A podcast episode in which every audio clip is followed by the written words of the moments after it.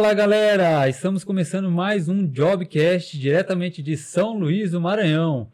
E quem está aqui do meu lado hoje é o Anderson. Fala pessoal, tudo bem?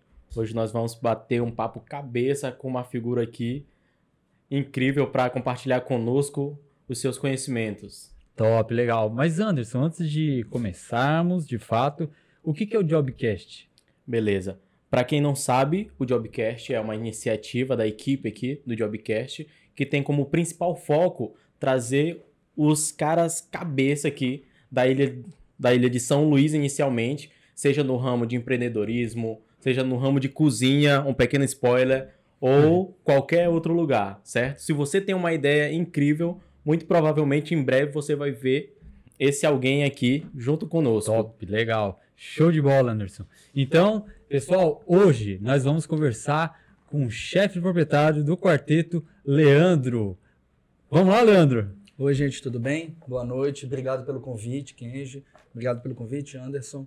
É um prazer estar aqui, compartilhar um pouco do meu, da minha história, do meu conhecimento e trazer mais informação para a galera que tiver Legal, Leandrão. A gente que agradece, né, Anderson? Claro. Pô, uma presença aqui. Obrigado pelo convite. É, pelo aceitar o convite. obrigado pelo convite. É, mas aí, Anderson, o que, que a gente já vai perguntar pro Eu Leandrão? acho assim que, para ser mais interessante, até para quem nos ouve, nos acompanha né, nas redes sociais, o Leandro falar um pouco quem é o Leandro pro pessoal. Hum, boa. Boa, boa. Tá. Leandro.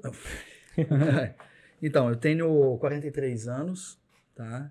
E recentemente fiz uma mudança de carreira bem interessante, tá? Eu não trabalho há muito tempo na área de gastronomia.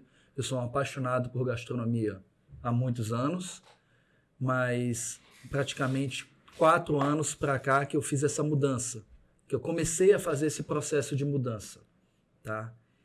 Eu tenho uma formação em comunicação, me formei em relações públicas pela Universidade Federal do Maranhão, pela UFMA. Legal. E durante um período da, da minha vida eu fui professor de inglês, né, sempre trabalhando com público. E aí eu acabei passando numa época num concurso de uma instituição que eu respeito muito, muito, que se chama Rede Sara de Hospitais. Sim. Certo? Para trabalhar justamente com atendimento ao público. Né? E, e lá foi minha escola de vida, né? Para aprender tudo de gestão, para aprender a tratar as pessoas, para atender clientes, né? Que na verdade você trabalhava com pacientes, os seus Sim. clientes eram pacientes, eram pessoas que estavam com condições de saúde debilitadas, então isso te molda, isso muda muito você, né? E eu fiquei nessa empresa por 19 anos. Caraca. É. É muito tempo. 19 anos. Só que o tempo passa, você não né? percebe. E eu acabei atingindo tudo que eu podia atingir dentro dessa empresa. Né? Uhum. Você chega num patamar que você alcançou, que você não tem mais ascensão. Você está. Sim. E isso começou a me incomodar. Né? Ao Leandro Pessoa. Não ao trabalho, não, não tinha nada contra a empresa, não tenho. Sim. Mas a, a mim. Né? A minha busca por querer algo mais. Legal, legal. E como eu já gostava muito de gastronomia, como eu já gostava muito de cozinha, que era algo que eu fazia nos finais de semana, de forma informal, em casa, ou então indo para casa de amigos, né? Eu decidi procurar pelo menos fazer um hobby, melhorar o hobby, Sim. procurar cursos, né? Então, naquele momento, quando eu começo a procura, eu ainda não tinha a expectativa de abrir um negócio de me profissionalizar com aquilo. Caramba, que legal, velho. Tá? Legal. Então aí eu comecei a procurar alguns cursos rápidos, né? Porque como eu trabalhava em período integral, eu não poderia me dedicar 100%. da forma como eu queria. Comecei a fazer alguns cursos rápidos, quando eu decidi então fazer o curso de tecnólogo, né? Que é na Universidade Selma, de gastronomia. Né? Um curso de dois anos e meio, no período noturno. Então eu encarei o curso com uma ideia só mesmo de me melhorar.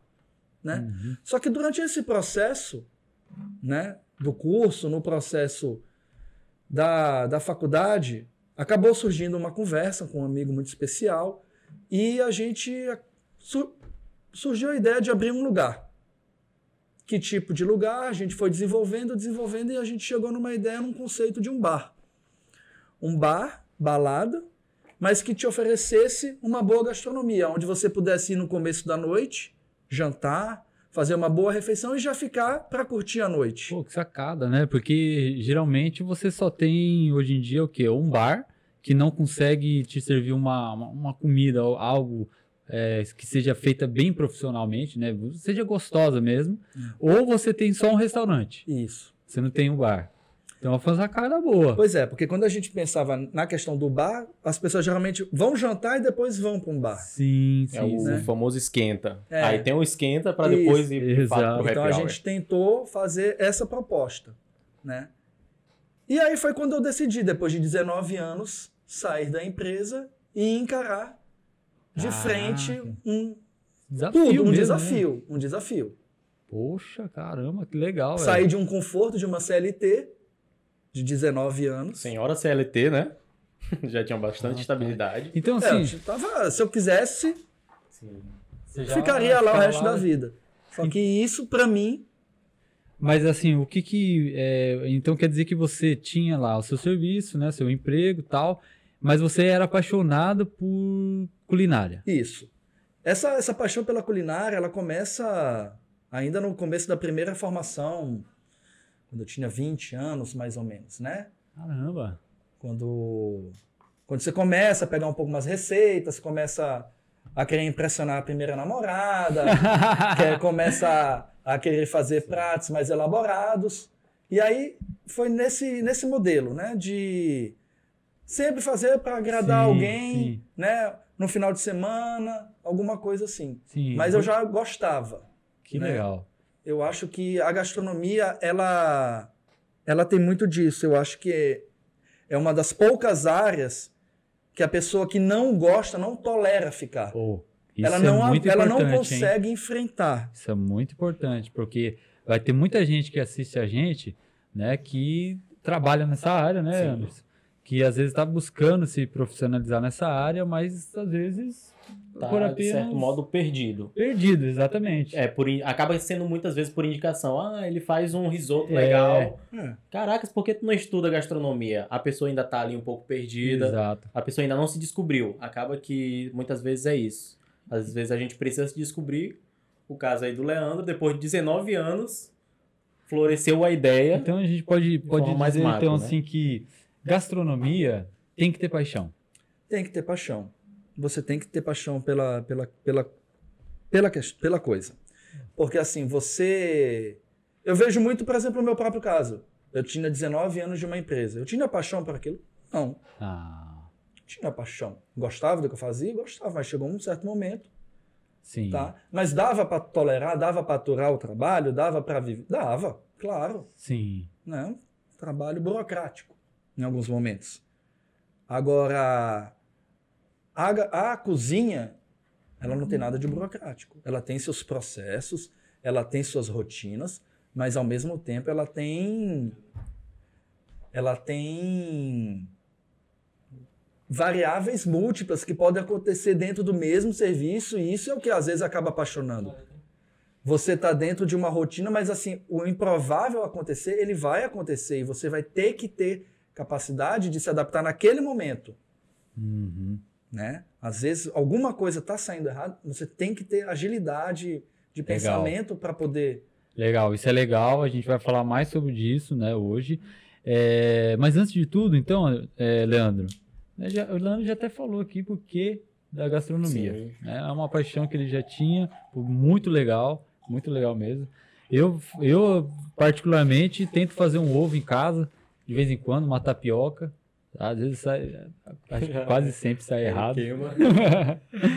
Mas é, é uma coisa interessante mesmo a cozinha, né? É porque você acaba, não sei, você acaba focando no que você está fazendo ali e acaba sendo um, algo que a, o tempo passa e você nem percebe. Sim. Né? Essa é a verdade. É, eu, eu, sou, eu sou muito encantado por esse lance de cozinha, de modo geral eu acho assim que a cozinha tem um poder de encantar tanto quanto as palavras. Legal. Sem precisar dizer nada, através do paladar. Verdade. Acaba sendo isso muitas vezes. Mas eu acho que seria interessante o Leandro falar pra gente também como que foi esse salto de cozinhar para cinco, seis pessoas, um amigo, final é de verdade, semana. Ó, verdade, é diferente. Como foi. Eu, eu sei que na faculdade provavelmente vocês até tiveram estágio, viram como funciona o processo, mas um, tocar um restaurante é algo completamente um diferente. Bom, um ponto bem interessante. Né? Uma cozinha mesmo. É. é aí aí uh, são os processos, né? Quando você vai cozinhar para sua família, para um grupo de amigos, é, você acaba tendo poucas é, não seriam necessidades. É, mas você vai ter um cardápio bem enxuto, você vai ter uma coisa bem simples de montar, por mais elaborado que você faça um prato, você tem poucos Critérios, ingredientes, né? você manipula rapidamente. É, numa cozinha profissional, numa cozinha de um restaurante, numa cozinha de um bar, a primeira coisa é o que a gente chama de pré-preparo, né? A cozinha ela não começa quando abre o restaurante. Ela abre antes do restaurante. Ah. Se um almoço de um restaurante abre 11h30, como é o caso do, do meu restaurante, a gente está 8 horas da manhã lá. A gente já está deixando tudo pronto, tudo pré-preparado, a mise en place, como a gente fala para agilizar o serviço. Né? E isso te quer organização, isso você tem que ter planejamento. Então, se você tem um cardápio, você vai ter naquele cardápio uma salada, e essa salada vai com folhas, vai com tomate cereja que vai ser assado, vai com uma pera, vai com um queijo. Você já tem que deixar tudo isso pronto para na hora que alguém pedir a salada, você só montar a salada e o teu cliente não esperar 25 minutos que você levaria na sua casa quando seus amigos chegam, ah, vou fazer uma salada aqui rapidinho. Uhum. E aí você vai começar a fazer as coisas. Né? Mas seus amigos estão ali, vocês estão de boa, tomando uma cervejinha, conversando. Não tem esse problema. No restaurante, não. Às vezes você chegou para almoçar e você tem o seu tempo corrido. Uhum, você tem 30 minutos para almoçar. Interessante, interessante. E... É, e também tem o lance seguinte, né? Quando você está cozinhando para a família, para os amigos, mais ou menos você já sabe o gosto, o que cada um gosta. Sim. Ah, eu sei que minha mãe gosta assim e tal, tal, tal, tal.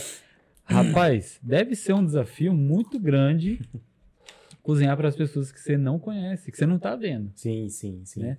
Como, como né? deve ser realmente, é, deve gerar uma expectativa muito grande, né? Sim, você e você saber, né? Você tem que colocar um padrão, né? Uhum e que essa pessoa ela goste da sua comida hoje e que se ela voltar daqui a um mês e pedir o mesmo prato, ele seja Exato. exatamente igual ao que ela comeu. Sim. Que não mude a experiência dela, né? Então, a gente tem muito processo na, na cozinha. A gente tem a ficha técnica, por exemplo. Na hora que a gente elabora um prato, um risoto, esse risoto, ele tem a sua ficha toda de modo de preparo. Para eu fazer esse risoto vão ser 150 gramas desse arroz, vão ser 30 ml desse óleo, vão ser 20 gramas de tal tempero. Você vai ter ele todo detalhado. Porque se você não está ali para fazer, mas outra pessoa chegar, ela vai ter um modo de preparo, aquele padrão está estabelecido. Só a gente olhar o McDonald's. Sim. Cara, que legal. Que interessante. Uhum. A gente está entrando. Tem, uh, o que o Leandro está falando aqui, então, Anderson, é que existe todo um planejamento. Sim. Né? A cozinha parece. Né, a gente que é muito. que a gente entende muito de logística, a gente trabalha né, nessa parte de logística. A gente sabe que logística, Leandro, sem ter planejamento não, não funciona. Tem um planejamento de início, meio e fim, e também, quando acontecer alguma coisa, ocorrer alguma coisa do nada, você tem que saber o que, que você vai fazer. A cozinha é a mesma coisa, então. Sim. Você, você tem um planejamento. Até, por exemplo, nessas, nesse pré-preparo que eu te falo. Eu tenho que saber, desse, dentro desse meu pré-preparo, dentro dessa minha mise en place, quem é que vai me tomar mais tempo para eu começar Sim. primeiro? Ah, quem legal. é que vai ser mais rápido para eu já diminuir no tempo dele? Então, a gente tem que estar preparado, porque imprevistos acontecem. O forno, de repente, ele pode ter dado uma variada no calor e o, e o produto, de repente o pudim que você está fazendo de sobremesa não ficou pronto em 40 minutos, vai ficar pronto em 50. Eita. Né?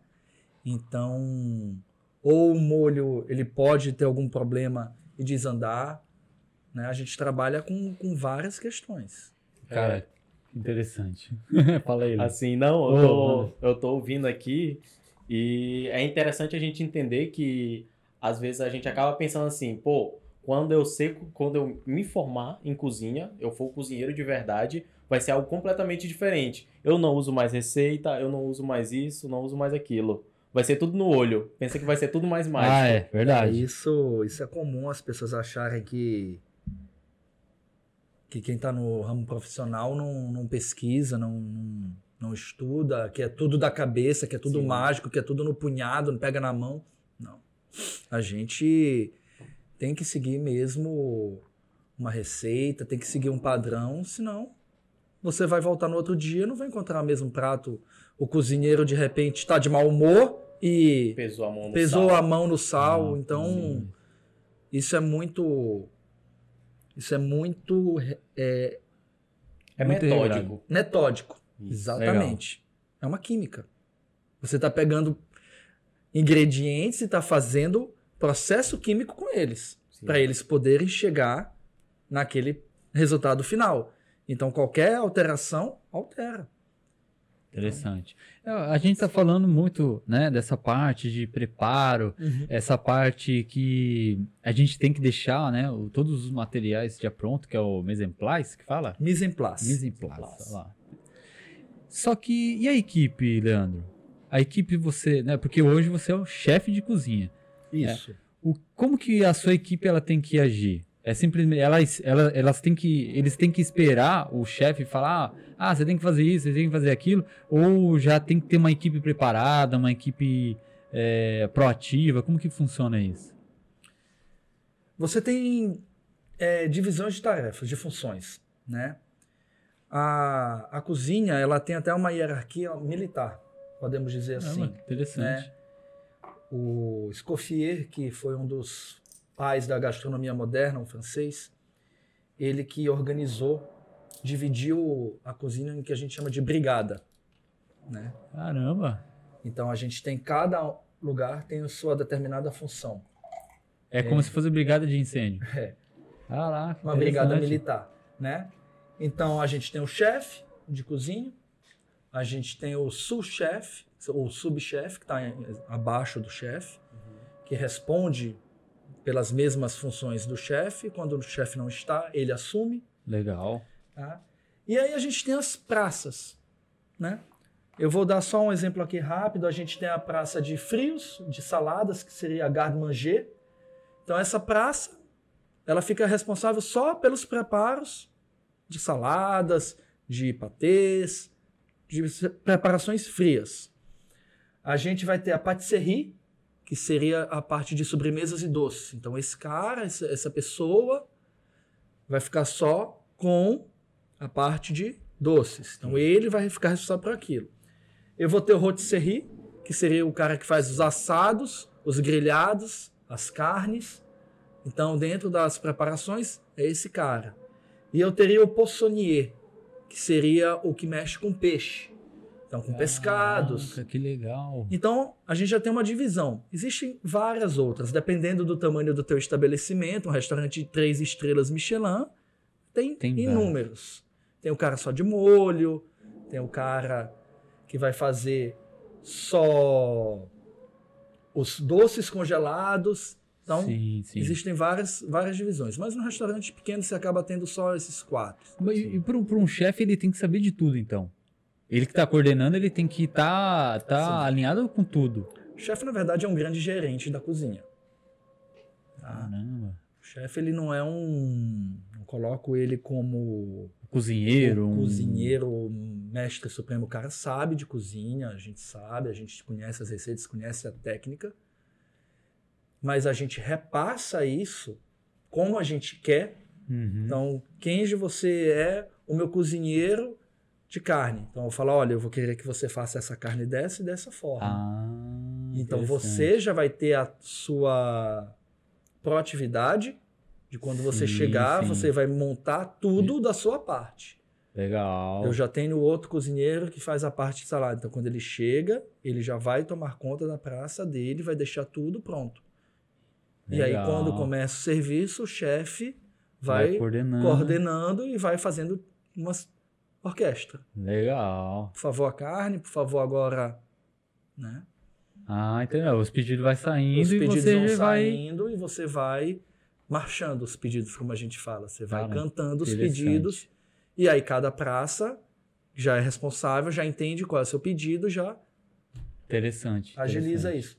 Mas é, é bem metódico e tem essa questão da hierarquia mesmo, da divisão do trabalho de uma forma organizada. Antes disso, não, antes do Escoffier não tinha isso. Era uma zona.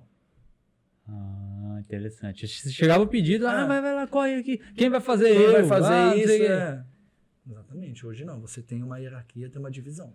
Legal, interessante. Então, assim, para quem está assistindo a gente, né, é, e quer entrar nesse ramo, já tem que se preparar, já tem que entender que existe toda uma organização, existe todo, né, simplesmente, ah, é, agora eu estou cozinhando aqui para minha família e eu mesmo faço a salada, faço, né, a carne, faço Isso. tudo que tem que fazer aqui, faço do meu jeito. Não, quando ele chegar no mercado de trabalho, ele vai ter que entender o quê? Que ele vai ter ter um- uma praça. Isso, dizer. Vai isso. ter uma praça, ele vai ter que se especializar naquilo, isso, né? Isso. Mas e, e aquelas pessoas que estão entrando no mercado agora, aquela, eh, que querem entrar no mercado, Leandro, o que, que você indica para as pessoas? Fazerem o quê?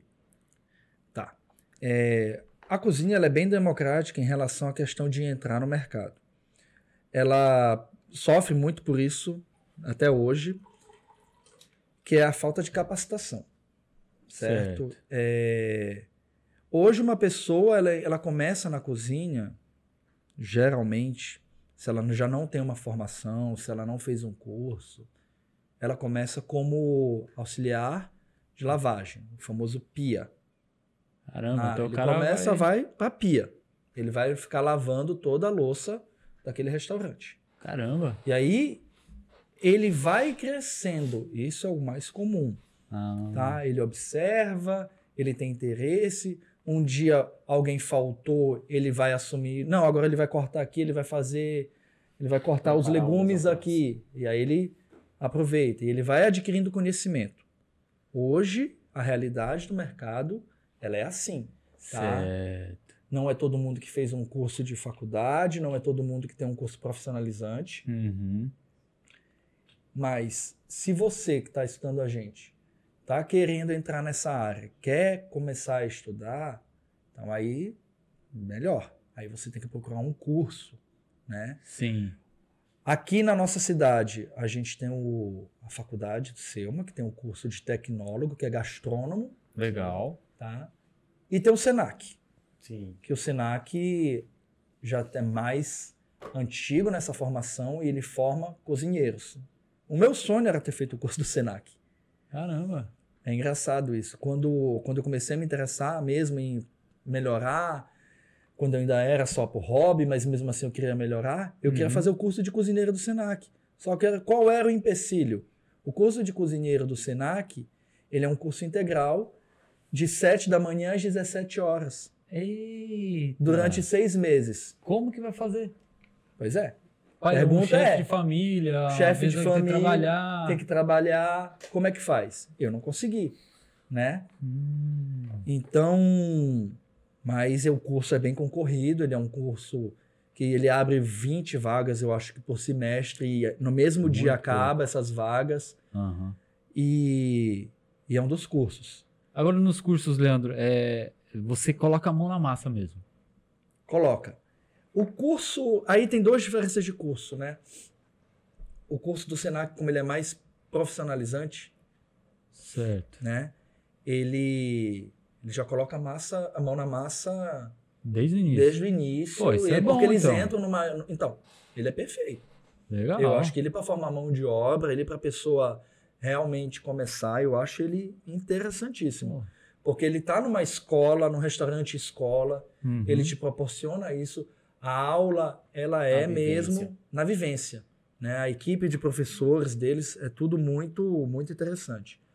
Num curso da. A minha experiência num curso da faculdade, o tecnólogo, você tinha aulas teóricas, você tinha aulas de Hum. história da gastronomia, aulas de administração. E Algo você mais tinha amplo. algo mais amplo, algo mais para formar até um pouco mais um gestor do que um cozinheiro. Hum, interessante. Olha que, olha que sacada legal. Né?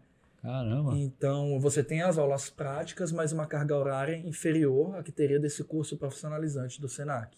Sim. Tá? É... Pô, interessante isso, né? Porque é, a galera quer tem aquela paixão por cozinha, tal, tal, tal, tá empolgada, já quer colocar a mão na massa, já quer fazer comida, já quer tal, preparar tal, mas não. Se ela entrar num tecnólogo numa faculdade, ela vai ter que entender o quê? Que ela vai passar por um, um processo. Processo, né? Um processo. Agora, que nem o Leandro falou, vamos pegar o, o Senac, vamos, vamos, né, é, quer algo mais prático. Eu acho que o Senac seria a melhor, melhor ideia, a melhor escolha, né? Sim. É... Ele é mais rápido, seis uhum. meses, porque ele tem uma carga horária também mais intensa, né? Você está de segunda a sábado. Sim, sim. Né? E a prática dele é mais intensa. Entendi. Agora tem um, um negócio muito interessante, Anderson e Leandro, que é o seguinte. Eu sei, né? Porque eu, é, pessoas da minha família fizeram um curso de culinária e tal mas não querendo entrar no mercado de trabalho. Sim. E quando eu fiquei sabendo, né, batendo papo com as pessoas lá, tal, não sei o que, eu via muitas pessoas que eram médicos, pessoas que eram de outras áreas, fazendo curso, porque o curso ajudava a, na questão da, de depressão, na questão da pessoa ser muito estressada. Aí eu falei, pô, que interessante. Tem um retorno terapêutico, por assim dizer. Exato. Sim. Por que, que será, Leandro, que a, a, a culinária está ligada a esse fator? Ó, é... A questão do estressado, se ele for para cozinha profissional, ele vai ter problema. Vai ter mais estresse ainda. Ele vai ter mais estresse ainda. Mas realmente, é... Mas sem, sem ela se sem, profissionalizar, sem... se ela a quer fazer A cozinha, assim, você transformar, é a questão da transformação. Você participar de um processo de transformar um alimento, de você estar tá focado naquele processo. Você entrar na cozinha, a mim mesmo é isso. Você acaba zerando, você acaba ficando mais calmo, Pô, você acaba fo mais focado mesmo naquilo. E o mais incrível de tudo isso, além do processo ser fantástico, de você estar tá fazendo todo ele, é o resultado final. Sim, sim. E aí eu volto lá pelo começo, quando eu falei que eu comecei a me interessar pela gastronomia, quando eu queria impressionar as primeiras namoradas. Uhum. O resultado final de você entregar um prato pronto para uma pessoa que você tem um afeto, né? Tô falando da cozinha em casa. Sim. E essa pessoa ficar feliz com aquilo, isso muda. É uma sensação. É uma sensação diferente. Diferente. Sabe? Você entregar, por mais simples que seja um, um macarrão, uma bolonhesa, uma coisa simples, mas bem feito. Né? Você... Você colocando a, o amor mesmo no prato. A pessoa que está que tá recebendo, que está comendo, está degustando com você, e você olhar a cara de felicidade e falar: Hum, isso aqui está uma é. delícia. Você se Verdade. sente bem. Acho que você não, muda. É um, algo que não tem preço, né? Não Sim. tem, não tem.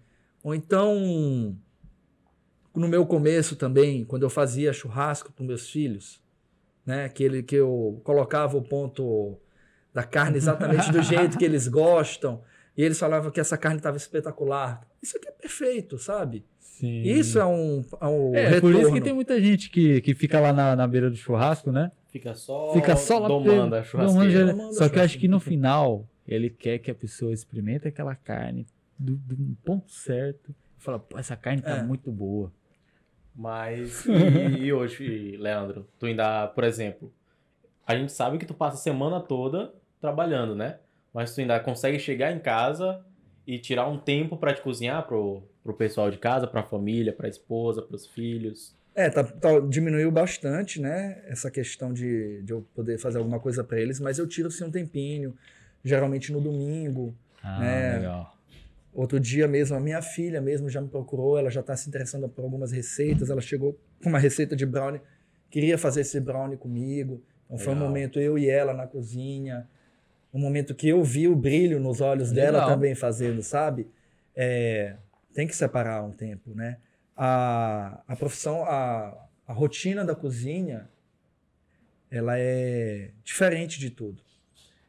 Você chega cedo, você fica durante o serviço, que é o almoço ou o jantar. Uhum. Ele não termina quando termina o, o serviço. Se um restaurante encerra o almoço às duas, a cozinha vai terminar uma hora depois, porque ele vai ter que limpar tudo. Sim. Tem que lavar tudo, né? Então, tem um desgaste, tem um tempo maior do que do que a antiga CLT, que eu era de 8 às 18. Sim. Né? Fora Ali eu tinha 8 horas certinho, Direto. hoje eu Acabou, tenho 14, 16 horas de trabalho. Mas com prazer, né? Com prazer. Com prazer, sim. Com prazer. Né? Eu tenho um cansaço físico, mas no outro dia tá zerado e vamos de novo. É, mas é uma rotina. Você também tem que saber impor limites, senão ela te suga. Sim. Sim, sim, sim. Ó, eu não, eu não quero dizer aqui, é, agora, eu vou falar só no finalzinho, porque eu já experimentei a, a, a comida do Leandro. Comida do Leandro. É, Ficou estranho essa frase. É, a comida do Leandro, não. A comida do Leandro. Você, Sou muito estranho. Você, que, você que falou, não fui eu. Bem, mas vamos lá. É, o alimento. Pronto. O almoço, o almoço, o almoço. O almoço. E também teve até uma sobremesa. E depois eu vou dar o feedback aqui para ele, que até agora eu acho que ele não sabe. Mas Sim. depois eu vou dar o feedback. Mas tudo bem. É, mas, Leandrão, é o seguinte. Cara, é, e na fase do coronavírus, como que né, foi o. Foi esse desafio? Como que você conseguiu passar por essa fase? Porque, cara, eu conheci muita gente, não aqui de São Luiz. Opa, valeu. Aqui, não aqui de São Luís, eu, eu conheci muita gente, foi da Bahia, Salva, Salva, Salvador. Um amigo meu, ele tinha um restaurante, ele tinha também um bar. Mas ele era só dono, ele não. Né. Ele falou, cara, que ele teve que fechar as portas. Simplesmente fechou as portas, porque o negócio foi muito feio para lá. Foi muito feio para lá. E como que foi, né, passar por isso? E como depois disso, e como que tá sendo agora, né? Cara, é... Tá aí uma coisa que ninguém esperava, hum. lógico. A gente, nossa casa, nosso restaurante, acabou de fazer um ano, agora dia 25 de, de setembro, um ano de inauguração. E a gente já abriu no meio do processo do coronavírus, né? Só que a gente no, a gente teve duas ondas Sim. Né? Ah, quando a gente teve a abertura da casa, ainda estava mais brando a questão do, das restrições de comércio. Uhum. A gente conseguiu operar setembro, outubro, novembro e dezembro de. Setembro nem fala que a gente inaugurou no final, então outubro, novembro, dezembro de 2020 a gente conseguiu operar com uma certa tranquilidade. Existiam já algumas restrições. Mas o primeiro semestre de 2021 realmente ele foi uma porrada. Caraca. né? Ele foi uma porrada. Ele ele fez a gente ter que repensar todas as estratégias, todas as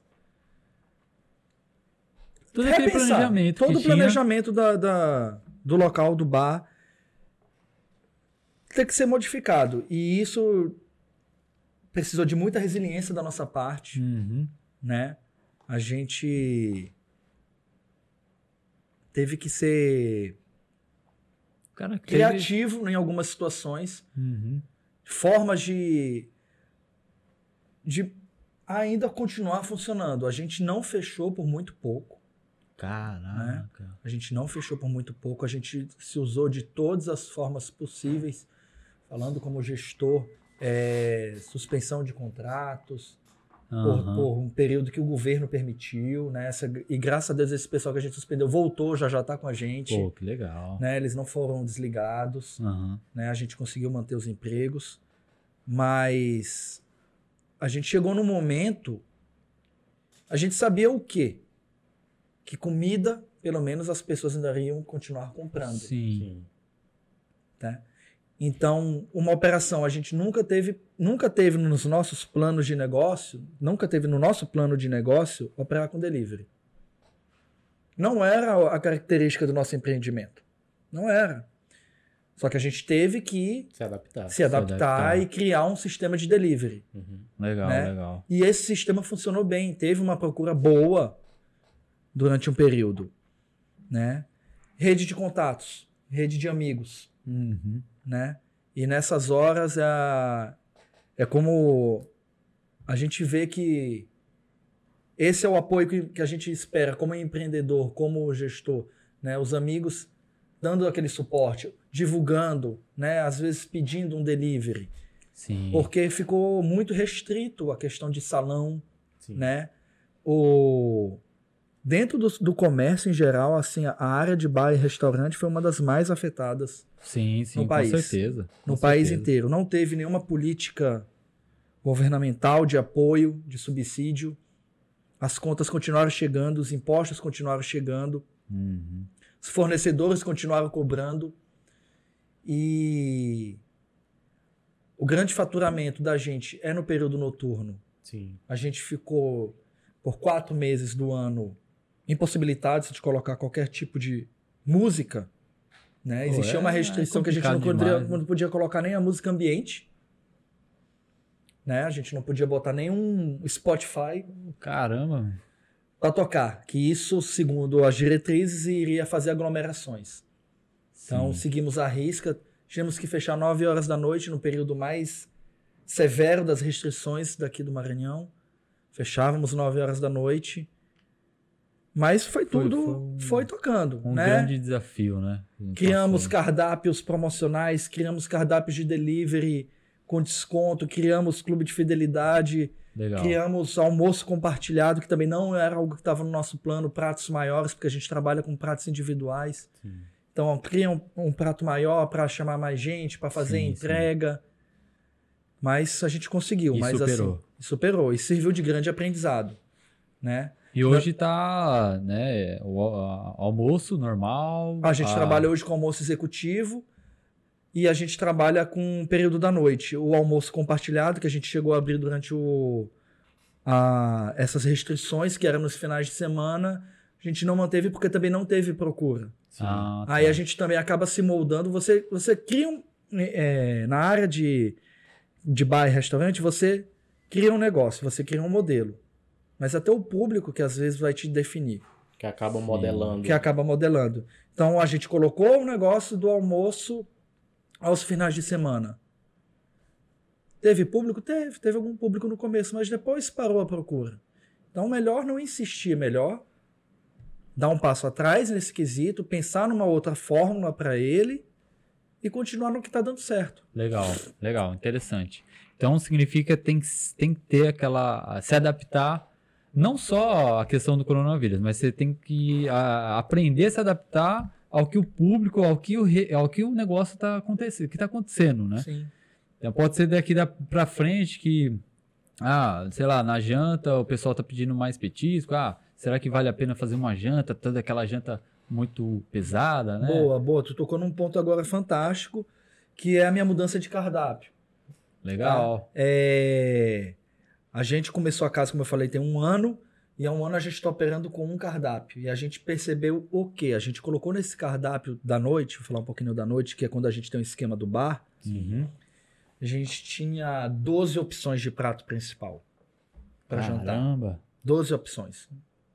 Para um restaurante, não é muito. Se você for só um restaurante. Certo. Tá? Se você pega um restaurante hoje daqui da cidade que só é restaurante, você, tá você vai ter, restaurante, você vai ver que ele vai ter muito mais opções. Mas como uhum. eu sou um bar e eu tenho também os petiscos, para o meu cardápio aquele seria a proporção. E depois de um ano, a gente pegou, avaliou, viu quem sai mais desses pratos, a gente pegou a nossa, o nosso sistema de pedidos, fez uhum. a estatística dos pratos e a gente está tirando os pratos que não tem saída. Sim está reformulando o cardápio, mantendo os que têm mais saída e estou aumentando a demanda de petisco. Caramba, que legal, velho. Né? Então eu estou colocando mais opções de petiscos para o pessoal que às vezes quer sentar, tomar uma cervejinha e petiscar. Sim. E eu vou deixar os, os campeões de venda do dos pratos, dos pratos à disposição. à disposição. Entendi. Pô, uma boa sacada, né? E para ti, Leandro, toda casa tem, acaba tendo a sua assinatura, né? Sim. Toda casa tem a sua assinatura, todo restaurante tem a sua assinatura. Para vocês, qual é o prato chefe, assim, que se a gente fosse hoje, se a equipe do Jobcast fosse hoje, ela era obrigada a experimentar? Tá. O que você acha? É... Viu? Mas antes do Leandro responder essa grande pergunta do Anderson, a gente trouxe aqui também um petisco, o Leandro. Top, top No momento linha. certo. Esse aqui é, é da casa. top. Tem que saborear um pouco também a, a, a, a mundo fast food. Né? Verdade, Sim, claro. verdade. Não, claro. mas esse aqui foi a gente que preparou, Lucas. É, que isso, Lucas?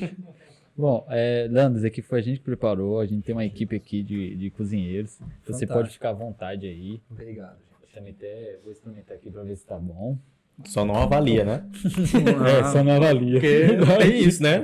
É um chefe que tá aqui experimentando salgado. É, não é o, não é o Jacan que vai lá no, nos restaurantes avaliar. Sim. Aqui não. você não pode avaliar, só com ele. Mas até. Qual que é a pergunta mesmo? Qual é a pergunta? Qual eram os pratos? Isso. Qual a assinatura? Chefe. A gente Bem, eu gosto de trabalhar muito com, com, com, a questão da churrasqueira, só que a gente não tem como colocar uma churrasqueira dentro de um restaurante. Sim. Não é o nosso caso. Mas a gente tem um tem uma chapa na cozinha chamada charbroiler, que ela é a gás, mas ela tem a grelha como se fosse uma churrasqueira. Uhum. Então ela faz um, um grelhado muito bom. Nessa, nessa charbroiler eu tenho dois pratos que eu adoro que um é um chorizo de Angus. Sim. Argentino. Argentino. Rapaz, esse antes é danado. E a gente tem o ancho, que é um outro corte também do Angus, que são dois cortes prêmios, que são super macios, que um sai como petisco, o chorizo sai como petisco, uhum. né? Sai fatiado. E o, o ancho a gente deixa como, como prato principal, certo? A gente também tem um. Valeu? A gente tem o, uma criação também nossa, que é o croquete de rabada. Hum. Porque a rabada, ela é. De um tempo pra cá ela foi bem popularizada, mas assim, ela sempre foi uma carne muito saborosa. Sim, sim. Molinha. Molinha. Muito boa. Né? Bem temperada, ela fica muito boa. Então a gente tem um processo, aí a gente vem pro processo. Como é que eu vou fazer esse croquete? Essa rabada ela vai cozinhar por seis horas até ela ficar Rapaz. mole suficiente para a gente desfiar ela todinha, tá? E aí a gente vai fazer o processo de fazer o bolinho dela, o croquete. Sim. Tá? E na hora que o cliente pede, ela é fritinha na hora. Isso daí é, é um petisco. É um petisco. É, espetacular. Isso daí é uma, não é petisco. Então, assim, se for é hoje um... no quarteto, eu sugiro o croquete de rabada, o chorizo e o ancho, que Pô, vai minha, dar certo. Minha esposa está escutando aqui o nosso podcast agora, ela vai querer, né? Ela vai, tá vai me cobrar. Não era para você ter falado. vai ser ótimo. Mas e, Leandro, assim, a gente sabe que é aceitável, às vezes, em casa, por exemplo, ah, eu tô cozinhando arroz, eu errei a mão, salguei.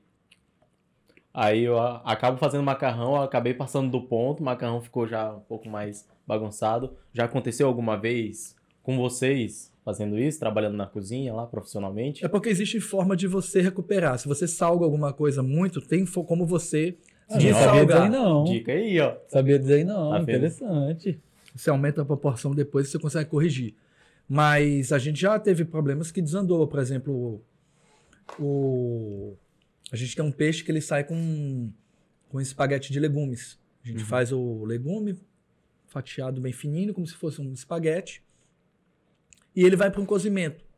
E esse passou do ponto. E esse ele fica. O, o, legume, quando ele passa do ponto, ele fica pior que o macarrão. Ah. Né? E aí você teve que. E você tem um prato para sair o cliente esperando e foi num almoço executivo e você tem que segurar para corrigir e aí aumenta o estresse, aumenta a pressão sim, dentro da sim. cozinha, porque o cliente está cobrando o prato, porque ele já tem que voltar para o trabalho. Uhum. E aí você tem que começar do zero para corrigir, né? Deixa eu ver se eu recordo de outros incidentes. Legal, mas falando então de experiência, né? Você lembra, tem, tem alguma experiência, algum restaurante que você fala assim, cara, quem é Anderson, vocês têm que ir nesse restaurante aqui que é top Ou se não, algum, né, alguma, não vou falar comida, uma, uma janta, um almoço, que um você prato. já foi, um prato, um prato.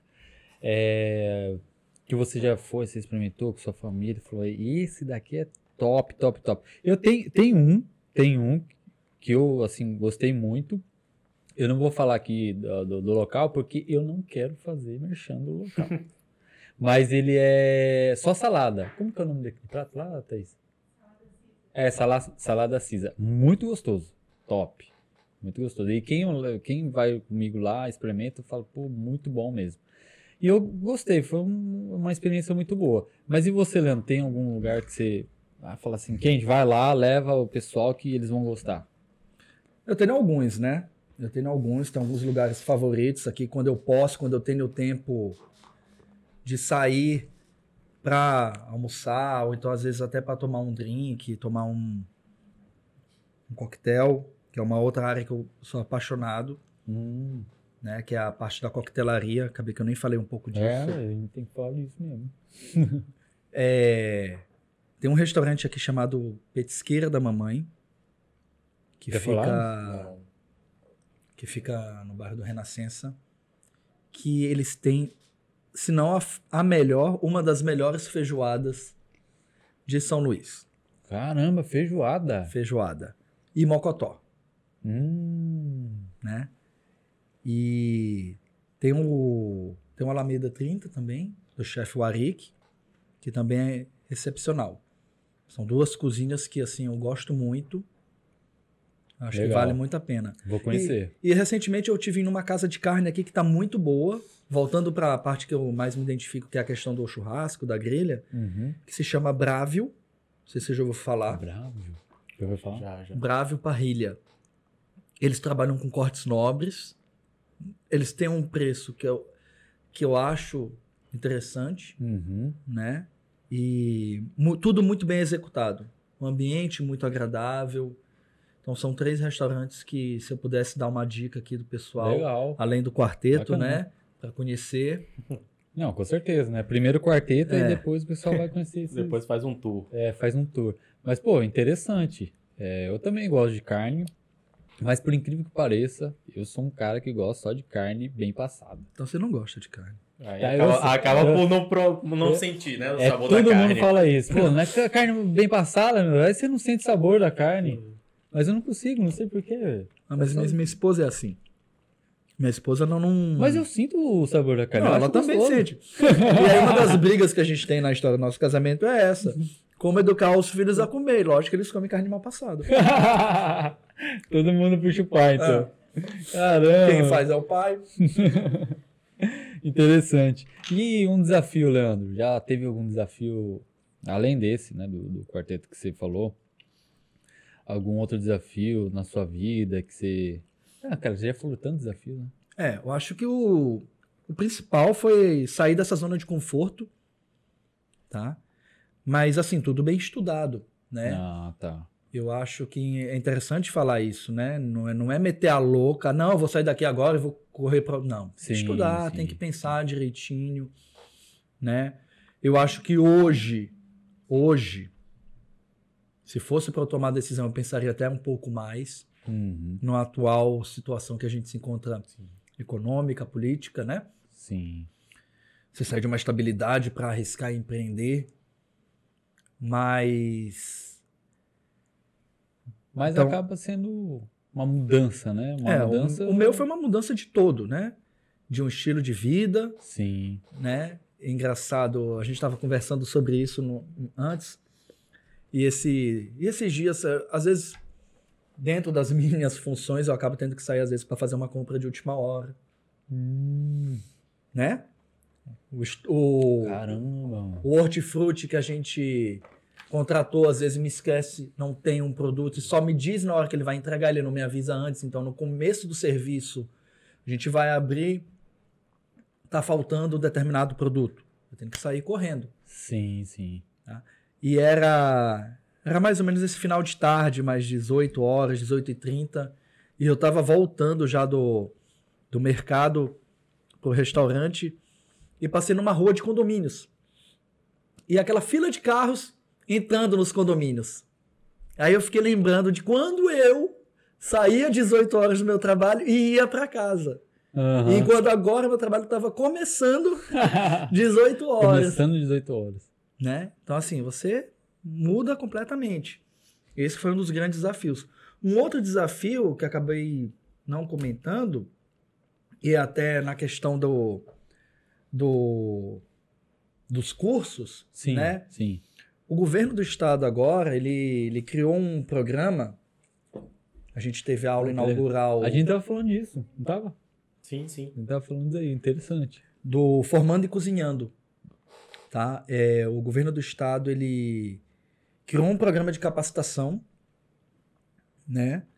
Que vai capacitar profissionais da cozinha, não só de restaurantes, mas também quem trabalha com produção em casa, quem faz a quentinha, oh, que quem tem o, a carrocinha de cachorro quente.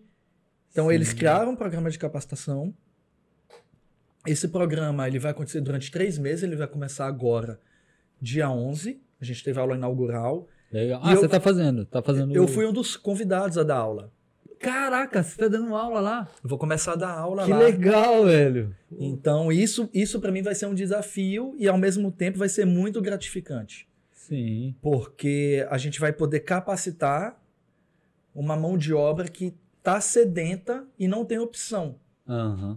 Né? E o curso ele foi pensado nisso. Como é para trabalhadores da área, Sim. qual é o modelo da gastronomia? Qual é o modelo de, de trabalho? Os restaurantes eles geralmente trabalham de terça a domingo.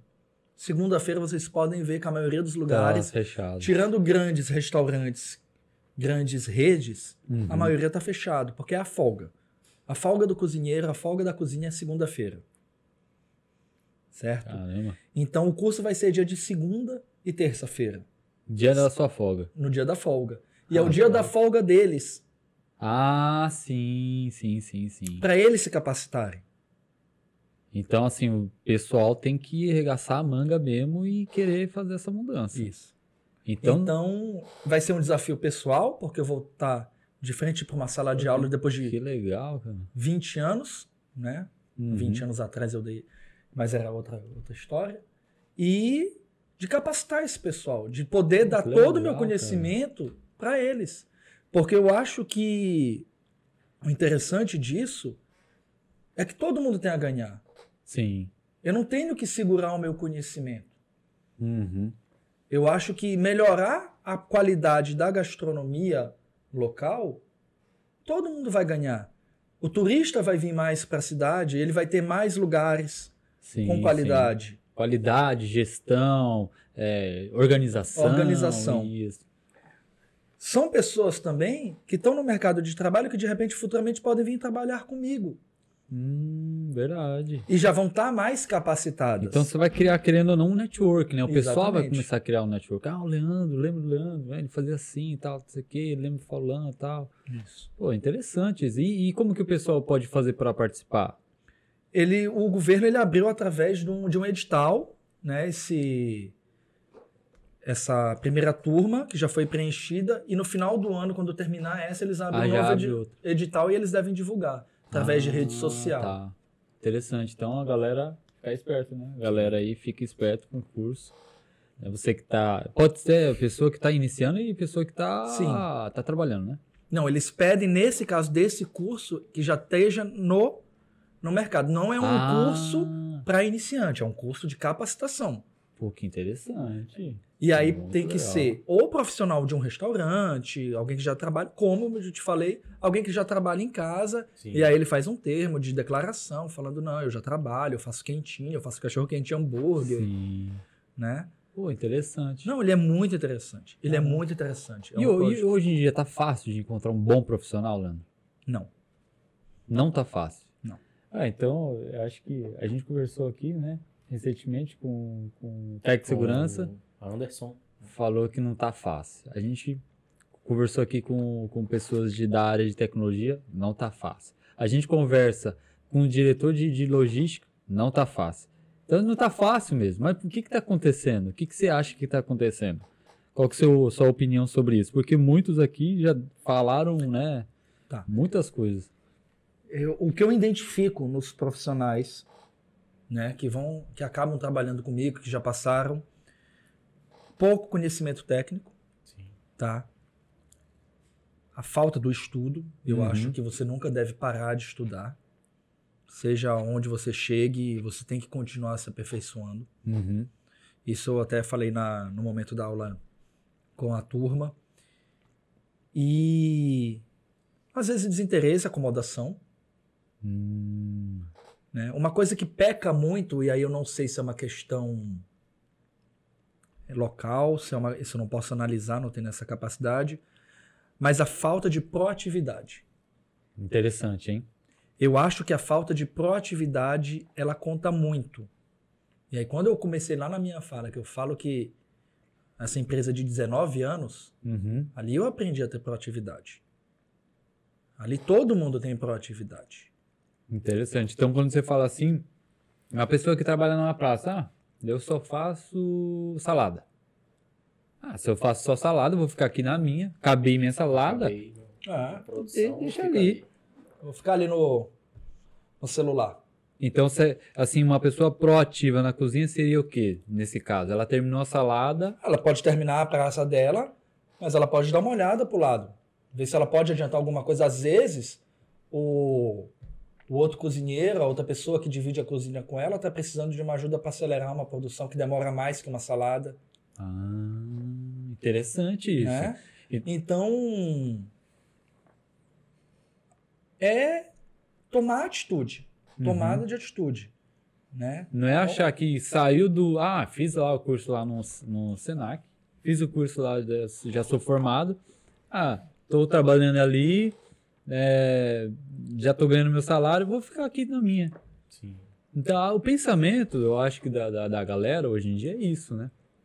Tá formado, já tenho meu diploma e pronto, acabou. Entrei num lugar ali, vou ficar só fazendo o que eu tenho que fazer. Só que ela não sabe que se ela continuar fazendo isso, ela está fadada ao fracasso. Sim. E ela tem que. É, eu vou te dar um caso aqui bem simples. É, a parte pesada do, do serviço, como eu falei. Vocês não têm noção do que é você ter que limpar uma cozinha. Hum. Você limpa a cozinha todo dia, não é uma vez por semana. E é uma cozinha de, um, de grande é de... de produção. Uma cozinha de grande produção. Não é uma panelinha pequenininha. Não, não é uma, uma panela. É uma grande. panela grande, é óleo. Pesada. É fritadeira, é chão sujo. Caramba. Então, desafio? Desafio durante o coronavírus, que ficou só eu e um cozinheiro Rapaz. dentro do quarteto. Eu e ele, a gente fazia as preparações, a gente cozinhava e a gente só e ele. Lavava tudo depois, todo dia. Durante três meses. Então, assim, não, não é. Não tô me vangloriando por ter feito. Eu, eu fiz o que tinha que ser feito. Sim. Entendeu? Não é, ah, eu vou botar no meu currículo que eu lavei sim, cozinha. Sim. Não. É o que tinha que ser feito. Se eu não fizesse, não ia ter ninguém para fazer. Uhum. E isso falta às vezes, sabe? É, no... E aí eu acho que é, é uma questão até em todas as áreas. Eu, Sim, eu não sei se é uma geração. Aí eu não sei se é uma se geração, é geração nova, se é uma questão local. Uhum. Né? Como eu não tenho experiências em trabalho em outras em, outras, em outros lugares do Brasil, uhum. Tá? Não posso dizer que é local do Maranhão, o maranhense, é isso não vou, não vou criar esse estigma sim, pra sim. gente. Mas Mas não é local não. Não é local não. Sabe por quê? É, a gente conversa, por exemplo, a gente tava conversando com o pessoal lá do Paraná. O pessoal fala também. É, na parte de desenvolvimento, não, não tá encontrando mais profissional. Não é que não encontra, até encontra, mas você encontra pessoas que simplesmente querem sentar na cadeira, fala o que tem que fazer, fala o que eu tenho que fazer. São muitas vezes entusiastas. Exato. A pessoa vai pelo entusiasmo. Exatamente. ao invés do profissionalismo. Por isso que muitas vezes, por isso muitas vezes eu acho, Anderson e Leandro, que você tem que dar oportunidade para aquelas pessoas que você tem que você vê brilho nos olhos da pessoa. Como que você vê esse brilho nos olhos? Não é pelo, pelo conhecimento que a pessoa tem, porque a pessoa pode falar, fala um monte de coisa, pô, fala bonito, fala de curso, fala nome e tal. Mas eu acho que na hora que você brilho nos olhos, é aquela pessoa que ela tá sentada na cadeira, ela já olha para alguma coisa e ela vai lá e faz. mesmo que não seja da área dela. Por exemplo, né, a gente fala, a gente trabalha aqui, né, a, a Blue Marble, a empresa que eu trabalho, ela trabalha com desenvolvimento. Aí você fala, pô, é só ficar na frente do computador e mexer? Não. Existem muitas outras coisas que você pode fazer. Até mesmo você falar com o cliente, você dar um feedback pro cliente, né? Ah, eu não, eu sou desenvolvedor, não falo com o cliente, me chamaram aqui, deixa que o suporte chama, deixa que o suporte responde. Então, assim, é, é difícil, tá, é, tá difícil mesmo. E eu acho, uma coisa que você falou, é, que é a geração. A nossa geração está mudando. Não, não tem jeito. Está mudando muito. É, muitas pessoas que antigamente falavam assim, ah, eu quero mudar de vida, eu quero, né, quero dar uma condição melhor para minha família, tá, meu, meu pai, tá acabando essa, essa, essa vontade, esse uhum. desejo. Por quê? Será que é porque o, o celular, a distração, o entretenimento está atrapalhando? Pode ser, porque aquela, né, porque aquele, a sensação de, de, de vazio ela, ela desaparece quando a pessoa tá com o celular lá jogando um joguinho, fazendo não sei o que lá e acomoda. Porque é mais gostoso. Aí você joga todo aquele desejo, toda aquela sua vontade para dentro de um jogo, do entretenimento. Então tá difícil mesmo. Tá difícil demais. É, é isso aí. O papo tá muito bom. Eu acho que uma coisa que eu gostaria de perguntar pro Leandro. Ah, beleza. Que ele falou que ele gosta dessa área de drinks, né, também. Uhum. Mas que eu acho que todo cozinheiro tem um afeto maior por uma área. Boa. Seja de doce ou seja de salgado. Seja de quente ou de frio. Sim. E você, qual que você prefere? Patisserie? Ah, Anderson, é engraçado. Quando eu não tinha nenhuma afinidade, por exemplo, com a área de doce. Sim. Não tinha. Mas, por questões do trabalho, eu acabei assumindo a parte de produção das sobremesas do restaurante. Estou me dando super bem. Estou até gostando. Já estou até pesquisando, já estou até estudando, querendo trazer novas coisas para melhorar as receitas. Mas é a parte dos grelhados, das carnes, do, do, de um peixe grelhado. Eu acho que o fogo, né? aquele fogo vivo, acaba Legal. me chamando mais ainda. Se fosse para te dizer, ah, qual das duas você preferiria hoje? Vai pro fogo. Legal, né? legal. Mas assim, a parte de doce ela é bem interessante. Então a gente vai ter que ir na, na casa do Leandro comer um churrasco. Vamos sim, vamos sim. Aguardar o convite. Oh, legal, legal. Eu acho assim que acaba que o, o chefe acaba sendo um coringa, né? Numa cozinha. Sim. Ele acaba sendo um, coringa. É, porque na verdade, como eu falei, o chefe, ele é um cargo. Sim. Na verdade, eu sou um cozinheiro. Sim. Uhum. Agora eu tenho o cargo. Gestão de estoque, planejamento de insumo, gestão de cardápio, planejamento de compra. Certo? Caramba. Tudo isso fica na minha responsabilidade. Escala de funcionário. Rapaz, é muita coisa. Né? Então, é assim. Muita coisa. Às vezes o chefe ele acaba indo menos para um fogão. Sim. Né? Ele está na finalização dos pratos hoje em dia. Os, as, as preparações vêm e eu finalizo no prato e mando para o cliente. Uhum. Tá? Mas tem todo esse trabalho de gestão uma coisa importantíssima que é o custo de valor de venda, CMV, ajustar isso. Sim. Né? Todo essa, é o planejamento do cardápio. Eu não chuto um preço. Na logística ah, tu vai saber disso. Eu não chuto um preço. Eu não vou dizer que esse prato aqui vai custar 50 reais porque ele é 50 reais.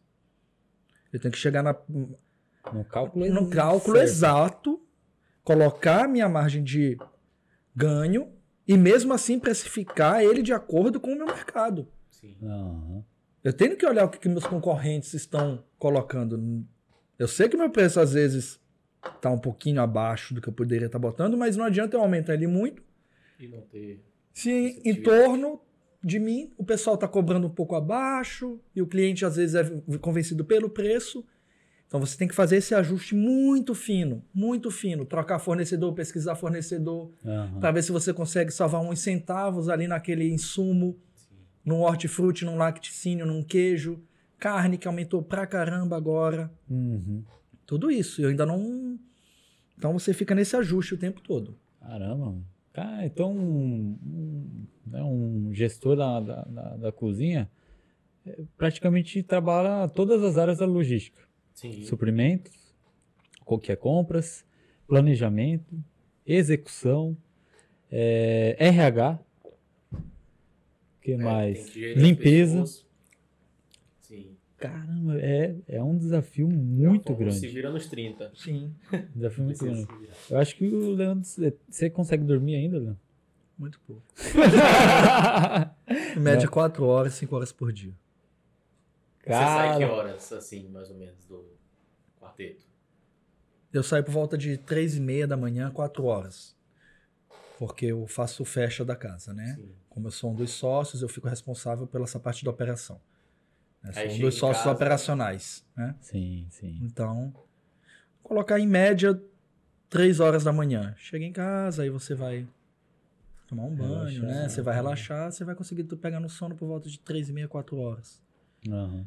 No outro dia eu já tenho que estar por volta de 9 e meia, 10 horas por conta do almoço. corrido. Corrido mesmo, corrido mesmo. É. Aí eu tenho uma folga entre os dois turnos. Termino o almoço às 3, eu consigo das 3 e meia até às 6, 7, início do outro turno.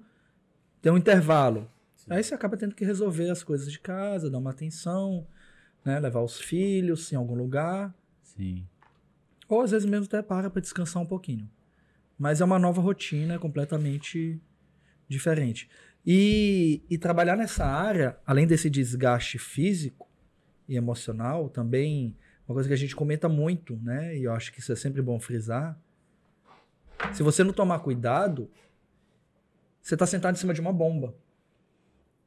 Eu digo isso na questão, por exemplo, dos vícios, do consumo de álcool. Ah, porque sim. o teu acesso a isso é muito fácil. Sim, sim, sim, sim. Então, existe um grande histórico entre profissionais da cozinha que acabam se tornando dependentes. Interessante. Eu por vi, conta disso. Eu vi um, um filme até, inclusive, que um dos melhores é, chefes lá, ele era alcoólatra. É. Porque é muito fácil. Você tá com um bar dentro de você. De você não, dentro do, do estabelecimento. Então, qualquer coisa, só esticar ali. Ah, o cara tá estressado, tô cansado. Tô tá... cansado, uma cervejinha, uma dose, todo dia. Sim. Então, sim. Você acaba tendo que saber lidar com isso. Hum, né? Interessante isso. E não são poucos os casos de, de chefes, de cozinheiros que acabam mesmo se perdendo nessa, nessa questão. Uhum. Ah, interessante. É, eu falei que ia dar o feedback aqui, né? Da, da sim, sim. sim. Da, do, do almoço. Mas, peraí, eu vou perguntar aqui pro pessoal que foi lá. E aí, Thaís, Miguel, Matias, o que, que vocês acharam do almoço? Foi top, né? Demais. Saboroso. Saboroso. saboroso. Interessante, Leandro, que a gente pediu, né? É que a gente foi lá, inclusive era aniversário de casamento da. Verdade, verdade. Da minha esposa e eu, né? Pô, é. quantos, quantos, quantos anos? É, já era. eu sei, você não sabe, eu sei. É, eram 10 anos, certo? Uau. Muito tempo. É... e quando a gente pediu, uma coisa que eu falo para todo mundo, para todos os meus amigos, eu falei assim, ó, Fui lá, fui no quarteto e tal, não sei o quê. E a gente pediu, né? Era para quatro pessoas, não lembro agora. Era. Rapaz, sobrou mais, mais do que a metade. Não tô brincando. Sobrou mais do que a metade. E tava muito, muito, muito bom. Muito boa mesmo. Ah, que bom. E aí, de repente, veio a sobremesa. Falei, meu Deus do céu. Sobremesa. Ah, vê tanto, mas vê tanto que a gente não conseguiu comer tudo. Mas tava muito bom, deu dó. Ele falou assim: não, não, vamos. Foi um brownie de chocolate com calda de fruta de calda. Exatamente. Calda de frutas vermelhas. Muito gostoso, bonito, gostoso. Eu lembro. Se eu soubesse que ia vir essa sobremesa, eu não teria comido tanto. Né? Eu, mas eu, eu, não queria deixar lá, mas eu fiquei com uma, uma dó. Fiquei com uma dó. Mas, ó, Leandro, cara, de parabéns mesmo. Ah, obrigado. É, não é à toa que você é um chefe. É, com certeza é, você vai passar para os novos desafios, mas eu acho que assim você está num ponto né, da, da, da, sua, da sua profissão, da, seu, é, da sua vida, que agora eu acho que é só decolar. É, essa nova sua, essa sua carreira, né, esse novo desafio que você colocou na sua vida, com certeza eu acho que é, vai, as coisas vão começar a engajar agora, vai começar a alavancar. É, e com certeza você vai abrir talvez um outro, outro restaurante, é. né, ajudar outras pessoas. Ele já está começando a ajudar, né? Sim, Fazendo, sim. Ensinando. Cara, animal, eu acho sensacional. Né? Para as pessoas que acompanham a gente, é, vocês observaram né, como que é desafiador. Não é simplesmente, ah, eu gosto de culinária, eu vou, vou simplesmente fazer um curso aqui, vou começar a trabalhar. Não. É, vocês já viram aqui as dicas né, que o Leandro deu, proatividade, né? Você sempre está estudando. Pô, isso é muito interessante. Eu acho que é, foi realmente uma conversa aqui muito legal. Eu gostei bastante. Muitas pessoas aqui vão aprender com isso. Eu, eu aprendi muito. Não sabia que a cozinha era desse jeito. Bastante coisa. Esse aqui era igual o Masterchef. Pois sabe? é, isso é um. Isso eu até comentar. É, isso é um dos grandes problemas que a gente teve. Foi essa glamorização da, da cozinha por conta dos programas de televisão. Ah, sim, sim. E ao mesmo tempo, existe uma subvalorização. O preço o que se paga aos profissionais hoje em dia é muito baixo. Hum. Mas ao mesmo tempo você tem ideia que o chefe colocou a doma, o, a jaqueta, né? top, né? O cara tá ali, sopra-sumo, semideus.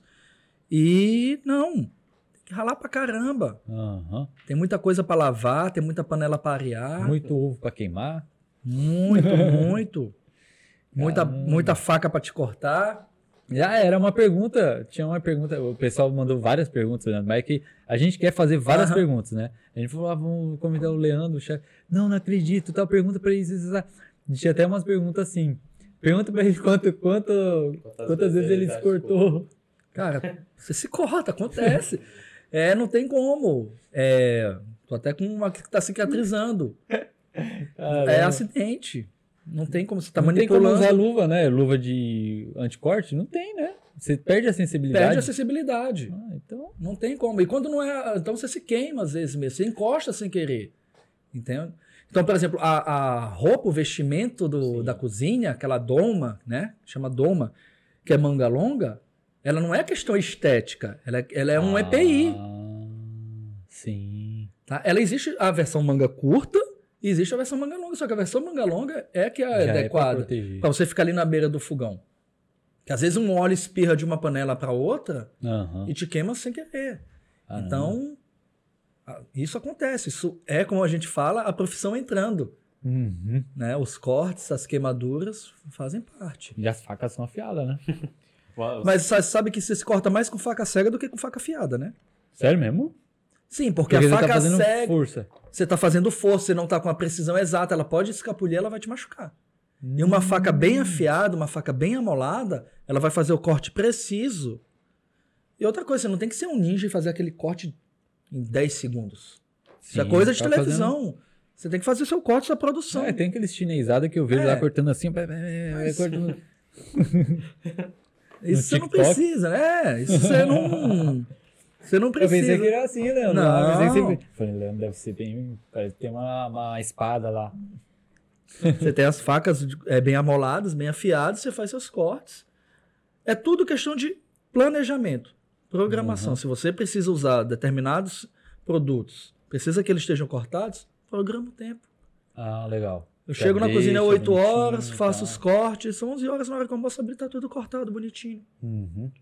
O queijo está ralado que vai pro risoto, a manteiga está porcionada, a salsinha está picada, a cebolinha está picada, a cebola está picada, a gente já deixa picado. Ninguém vai picar uma cebola na hora que tu pediu o prato que vai com cebola picada. A cebola já está picada. Isso uhum. é o uhum. planejamento. Legal. Ah, o Leandro, você poderia se inscrever no Masterchef no próximo. Tem, tá tendo Masterchef ainda? Tem, tem, tem. Tá tendo? Tá tendo não, não, também não. Pô, isso é legal, André. participou, não foi? Não participou uma tem maranhense uma... aqui? Tem a temporada dos profissionais também, que é o Masterchef Profissionais. Ah, é? É top, né? É legal. Você vê aquela comida naquele prato e tal, todo o desenho tal, feio, bem feito. Até vontade, você fica com, com aquele desejo mesmo de comer. Acaba despertando, né? E é uma coisa interessante, realmente comida, porque eu já vi esses programas E até teve um jurado lá que na hora que comeu, começou a chorar. Você lembra que a gente estava assistindo? Começou a chorar. Aí a pessoa falou assim, é, começou a chorar porque lembrou da comida da avó. É, eu acho que quando você tem memória afetiva, né? Se a, se a comida está bem executada, ela te traz uma memória afetiva, não tem como não recordar. Legal. Não tem como Mas você é... não trazer essa emoção. Mas você acha que, tipo, é, você, por exemplo, você é chefe, você já é, tem uma sensibilidade um pouquinho mais aguçada do que uma pessoa normal.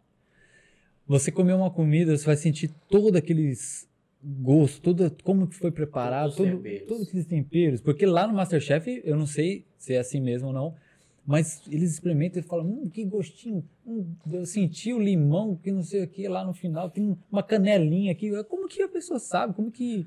Isso é bem interessante, porque isso é até... A gente pode colocar até como, por exemplo, dos vinhos, né?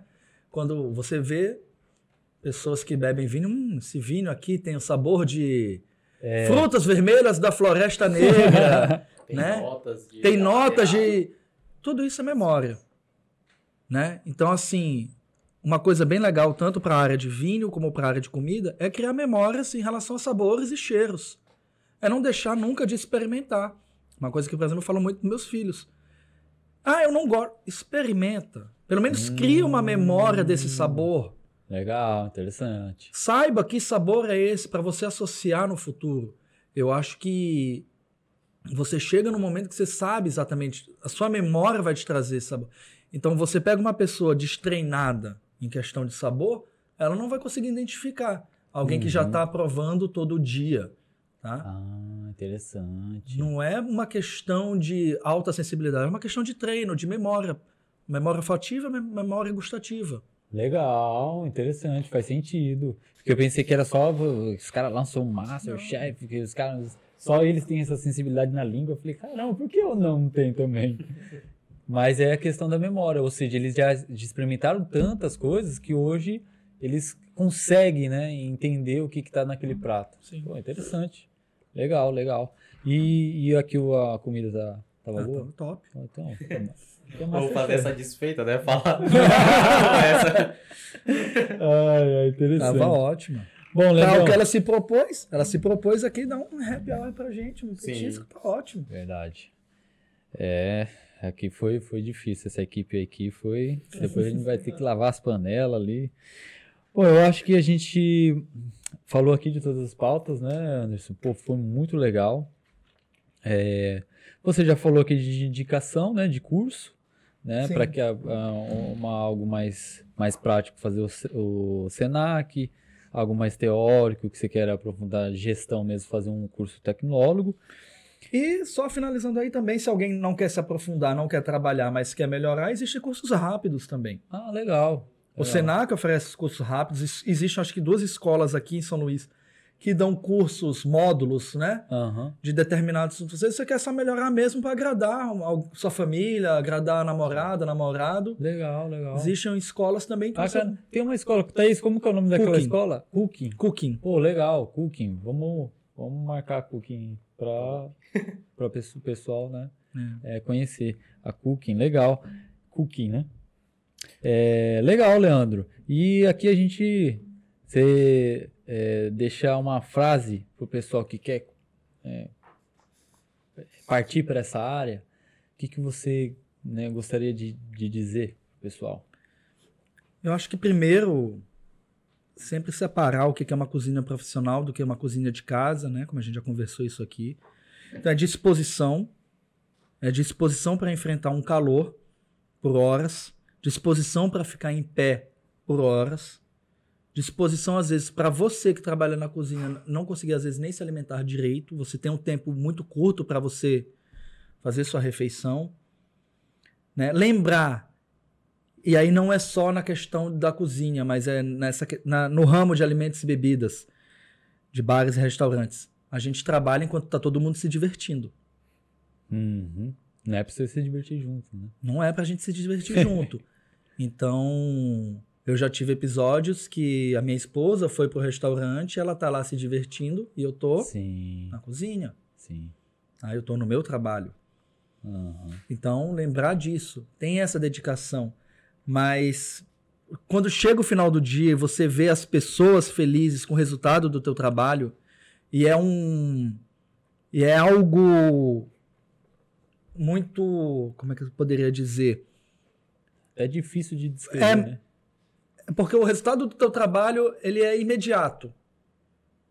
Ela vai agradar ou vai desagradar. Sim. E quando você chega no final do dia e vê que as pessoas ficaram felizes com aquilo, com o que elas comeram, com o que elas beberam, né? Isso é gratificante. Legal. Né? Criar essa, essa felicidade, criar essa memória afetiva. Você está num restaurante, às vezes, por um momento de confraternização. Sim, sim. Né? Você está, às vezes, noivando, comemorando aniversário de casamento, né? Tá comemorando o nascimento de um filho, né? Tá bebendo para esquecer o fora. Você está criando memórias. memórias. Então, se você consegue ajudar a melhorar isso, de alguma forma e, e, melhor, e a pessoa conseguir, isso já valeu a pena. Pô, legal. Top, hein? Topzera mesmo, hein?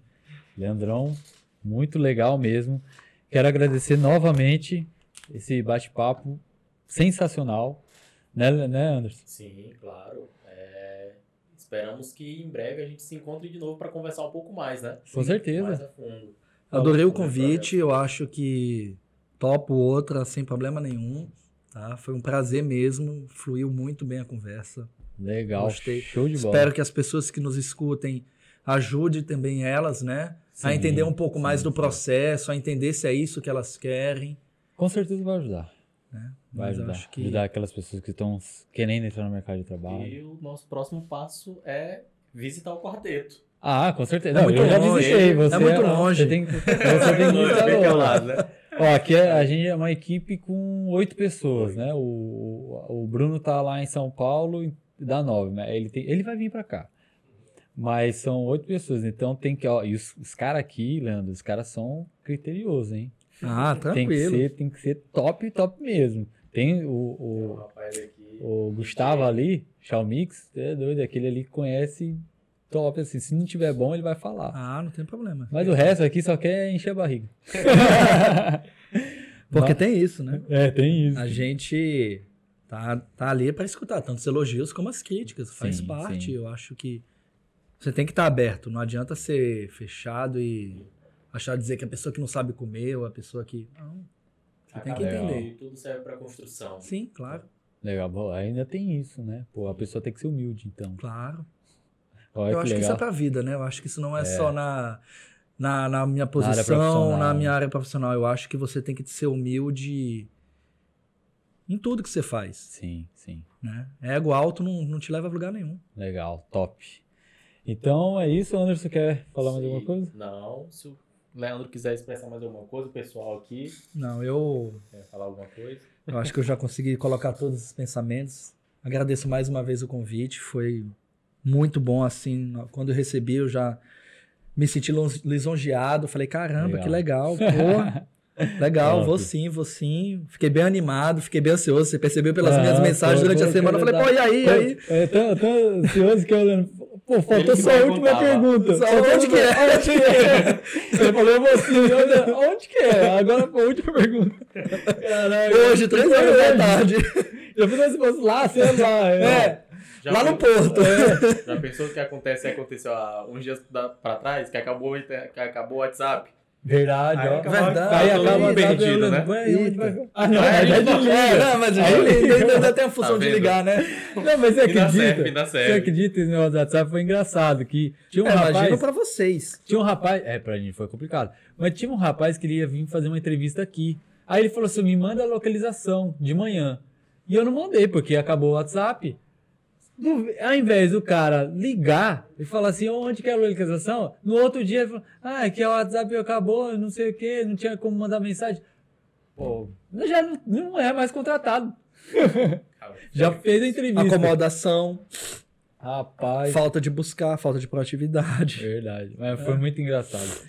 Bom, é, pessoal que está nos assistindo, é, Lucas Produção, o que, que eu tenho que falar mesmo? Que eu esqueci? Só isso mesmo.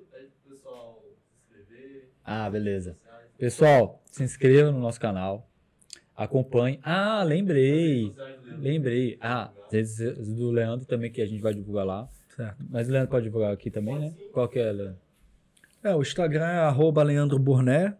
Não tem o chefe, só Leandro Burné. Certo. Vai estar escrito direitinho. E o restaurante, né? Conhecer o nosso trabalho, arroba Quarteto Bar. Tá. Quarteto com dois T's no final. Vai ficar bem também escritinho lá na descrição para vocês. Legal.